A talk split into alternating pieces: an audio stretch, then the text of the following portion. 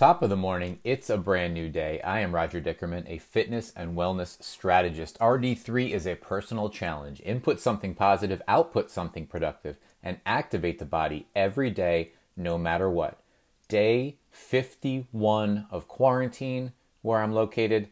And I'm used to saying things like day 47, episode 47, day 50, episode 50, except I realized I took my first day off last Saturday. So that makes today day 51, episode 50 weird. I guess I have to come up with a new way to intro each episode.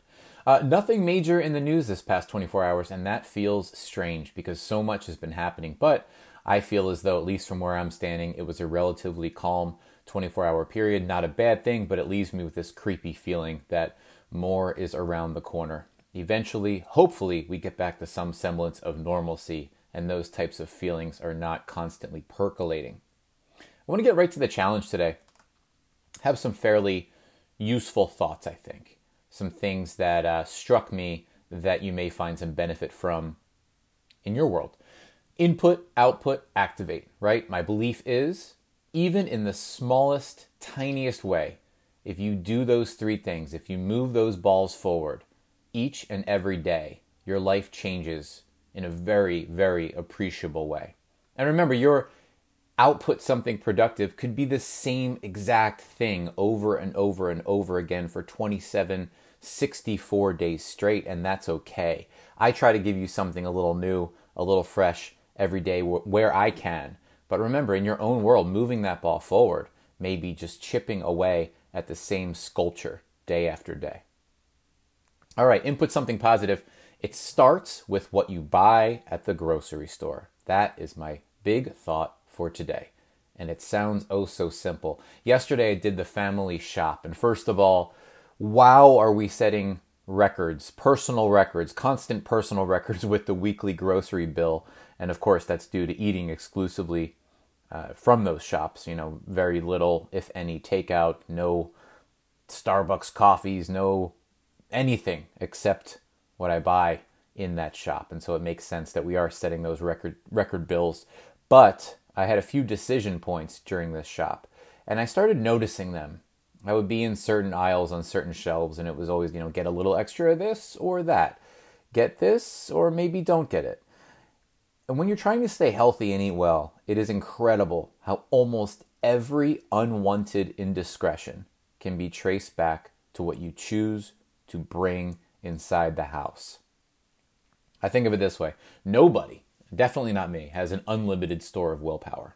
And in the current COVID landscape, there are enough sources of stress that if something is in the house, I'm probably going to eventually eat it. I'm probably going to eventually eat more of it than I may want to. The moral of the story for me and what I want to pass along don't blame your discipline. Don't blame your seeming lack of discipline in those moments. Blame your shop Blame the grocery store trip itself and what you chose to put in the cart and what you chose to check out and what you chose to load into your refrigerator, your freezer, and your pantry. And once you blame those things, ditch all of the, all of the blame and simply choose to shop smarter next time. It's the name of the game. I, I believe it always will be. What you bring in will likely be consumed. All right, output something productive Yesterday, I took out a good old fat. First of all, it was a beautiful morning. I opened the window in the office and I took out a, go- a good old fashioned college lined notebook. I haven't used one of those in a while. I used a different pen and I sat on a different couch than normal. Why did I do these things? Why did I do these things differently? I can't really tell you, but I did. And the next thing I knew, I had written out two dense game planning pages on a build project that I'm working on success. That got me thinking how did I hit that random state of flow? And after thinking about that, I attributed it to the freshness of the environment. It helped me strip away some mental obstacles. So, if you're, excuse me, if you're having trouble wrapping your mind around something, or if you're simply having trouble creating, try changing what you write with, changing how you write, or changing where you write. And of course, replace write with whatever the activity is, whatever the output activity is you're focused on. It could be design, that could be code, whatever it is. Try changing it up. And we've talked about change ups recently, but this is a little bit of a different spin on it. Try changing your environment specifically. And finally, activate the body.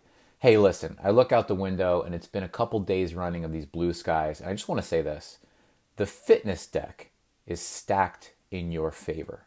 Memorial Day holidays, three weeks away.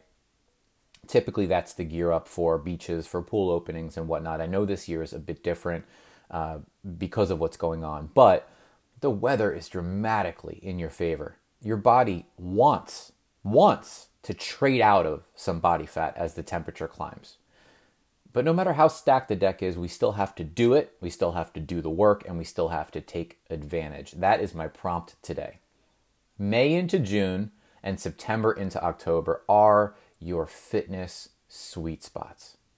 And you're at May 5th, you're at the very outset of one of those two sweet spots. Take advantage in your own way, embrace it, revel in it, and then, of course, just let the momentum of this time of year carry you forward. If you need some help with an aspect of that or a specific question, I would nudge you to ignite my next Sunday Q&A on that exact topic. Message me on Twitter at Roger Dickerman. Uh, direct message me on Instagram at I am underscore relentless or email me at rd3 at rogerdickerman.com. My friends, I will talk to you tomorrow.